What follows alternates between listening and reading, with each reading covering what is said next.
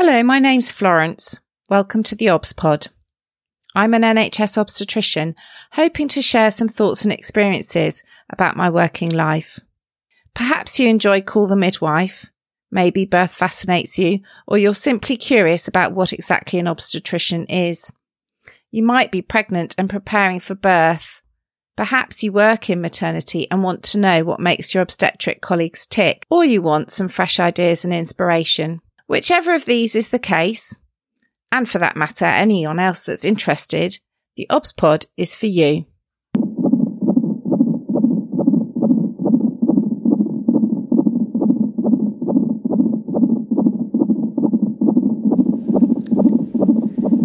Episode 75 Signs of Life. This is an important episode. This is an episode for Baby Loss Awareness Week. I can hardly believe that it's come round once again. Once a year, Baby Loss Awareness Week is held to try and increase understanding of baby loss, break down the taboos that surround it, and allow these stories to have a voice. These babies to be remembered and acknowledged. It's a very sensitive and emotional topic. It's hard to talk about babies dying at any point in pregnancy. It's something we all shy away from. We like to think it doesn't happen. Maybe you've thought twice about whether you'd listen to this episode because it tells a story you're reluctant to hear. It's uncomfortable. You might even now be thinking about pressing the stop button. And I don't blame you. I'm aware that this episode will be difficult listening. For some, it may act as a trigger for past traumas, and for that I apologise. If you're pregnant at the moment, this may not be the time to listen. It may be better to listen at a later date, an episode perhaps to come back to in the future. Listen only when and if you feel ready and able. Maybe listen with someone else for support or leave it for another day. This year, for Baby Loss Awareness Week, I've chosen to discuss signs of life. This is in part because new guidance has been released in the last year to try and standardise care for extremely preterm babies. Before I continue, I'd like to reassure you that only 5% of babies born in the UK are classified as extremely preterm, that is less than 28 weeks. Those that are at the limits of viability, traditionally we've considered 24 weeks the threshold at which a baby can survive outside the womb, and then only in very small numbers and with a significant impact on long term health. In recent years, both in this country and in other countries, we've seen a slight rise in babies surviving birth at earlier stages of pregnancy. And now 0.15% of live births are before 24 weeks. That's tiny numbers, but they're important numbers. And this has meant us revisiting our assumptions about which babies can and cannot survive and how we might treat them. It may seem strange to need guidance about signs of life. It may seem obvious. Surely a baby is either alive or dead. There can't be any confusion. I wish that was the case. Actually, it can be very confusing, and this can lead to enormous difficulties. Not only will it mean that a baby in one hospital might be classified as a live birth, and at another hospital, the same baby be classified as a stillbirth, for which there are very different legal implications. But it also makes a big difference to what happens next. Whether or not a baby's death needs to be referred to the coroner and therefore whether or not the coroner will need to mandate a post mortem for which they do not need the parents' consent. and whether or not a coroner's inquest needs to be held. It also has huge implications for certification. If a baby is stillborn and has no signs of life, it receives a stillbirth certificate. If a baby is live born at whatever gestation, however many numbers of weeks of pregnancy, it will need to be certified with a birth certificate and then a death certificate. These inconsistencies can not only increase distress of parents in terms of the recognition of what's happened to them and their family and their baby, but can mean very different outcomes for them in the subsequent weeks and how their baby is or isn't recognised as a person. The inconsistencies are also important when you look at trying to improve outcomes for babies and trying to look at perinatal mortality across different areas of the country.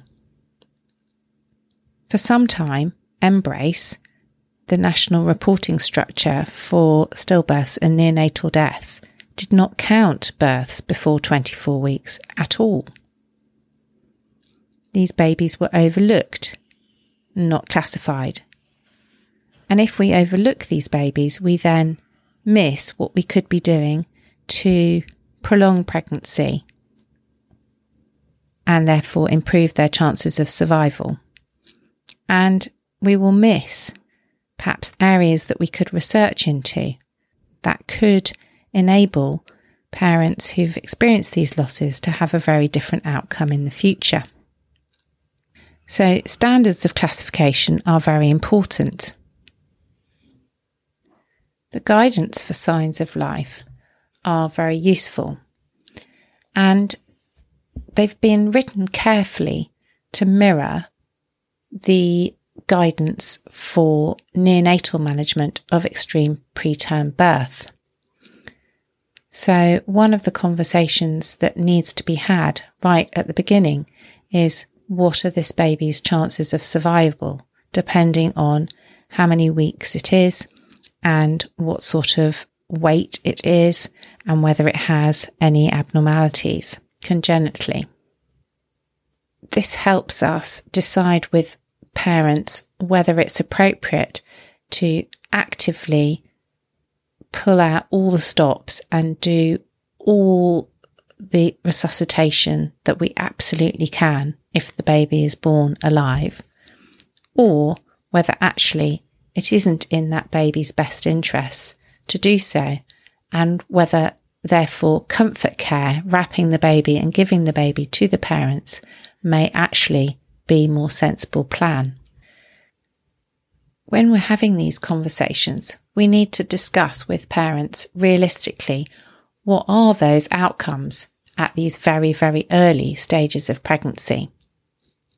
The new British paediatric and neonatal guidance for babies born at the extremes of viability demonstrate that some babies will survive as early as 22 weeks they've produced a very useful infographic which can be helped to counsel parents.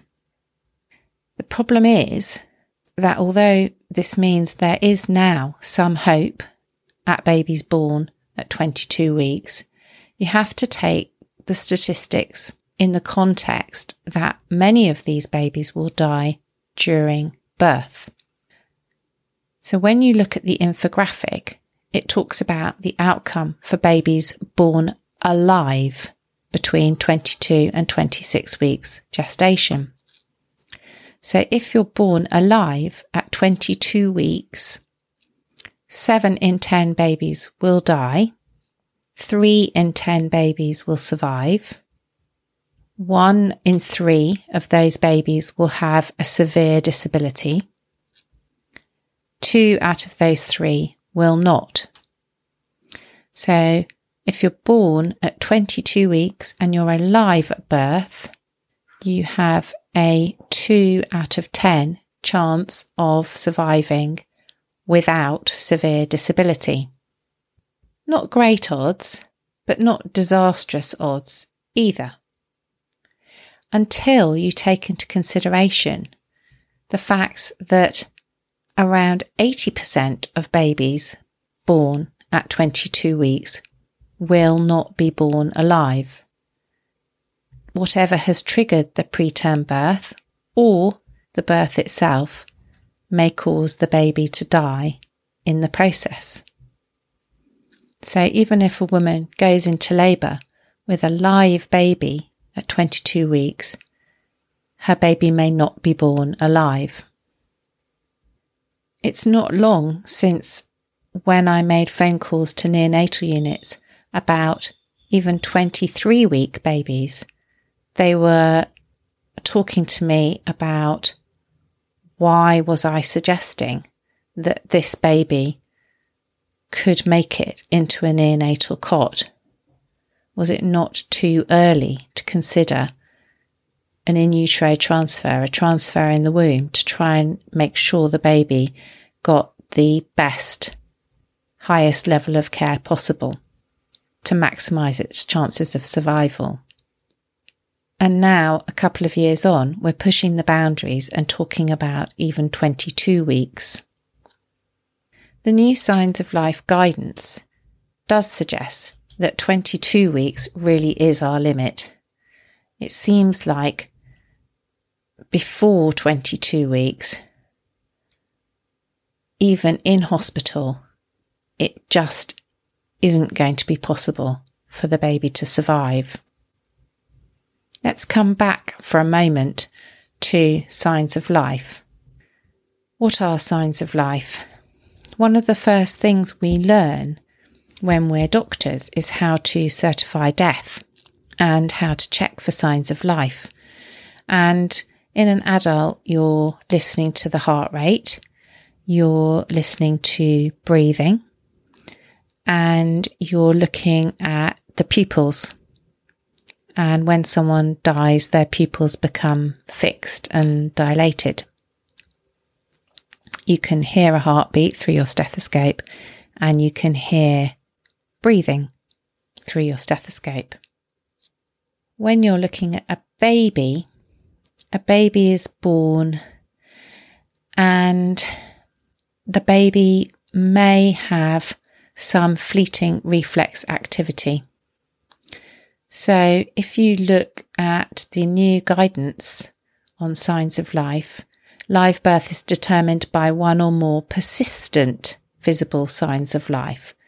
So an easily visible heartbeat, definite movement of the arms and legs, breathing, crying or gasping, and visible cord pulsation. One of those must be present and one of those must be present for more than a minute.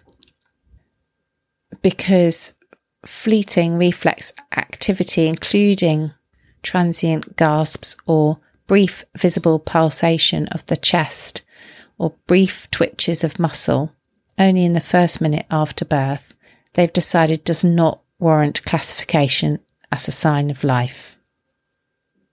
And I think that that is a very helpful demarcation as a doctor or a midwife when you're already dealing with a very, very difficult situation to have clarity about what you should or shouldn't classify as a live birth. Whatever you do, these parents are in an impossible situation. And whatever you do, you can't make it better for them. But you can make it a whole lot worse if you have confusion about was the baby born alive or not. If you have perhaps disagreement between different members of staff, perhaps between a midwife and an obstetrician, and as I've mentioned earlier, there are big repercussions in terms of certification. For some parents, they may want to have a neonatal death and a birth certificate and a death certificate, but that isn't true for all parents. There's an excellent statement by the charity SANDS, the Stillbirth and Neonatal Death, Death Association, dated 2014, which details the changes in legislation that they supported to change UK law in 1992 around the definition of stillbirth. This moved the definition of stillbirth from being after 28 weeks to after 24 completed weeks of pregnancy.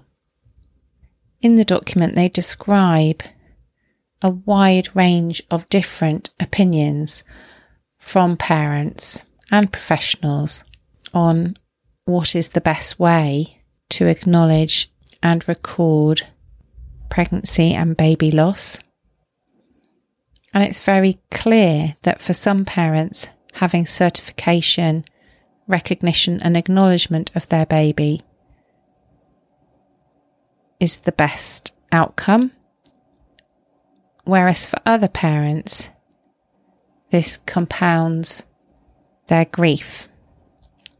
The key point is there's no one size fits all. As many of the topics I talk about, individualized care is critical and even more important in this extremely distressing situation. Some of the repercussions of declaring a live birth may be very welcome. A coroner's post mortem and inquest may give the parents some answers these days, there are also child death panels. And then we as a hospital are also reporting to HSIB, Healthcare Safety Investigation Bureau, and completing the perinatal mortality tool from MBRRACE. If the baby is born sleeping or stillborn, then the parents still will be able to have an HSIB investigation. We will still complete our perinatal mortality tool. There still will be learning, but the parents will have a choice about whether or not they want to have a post mortem.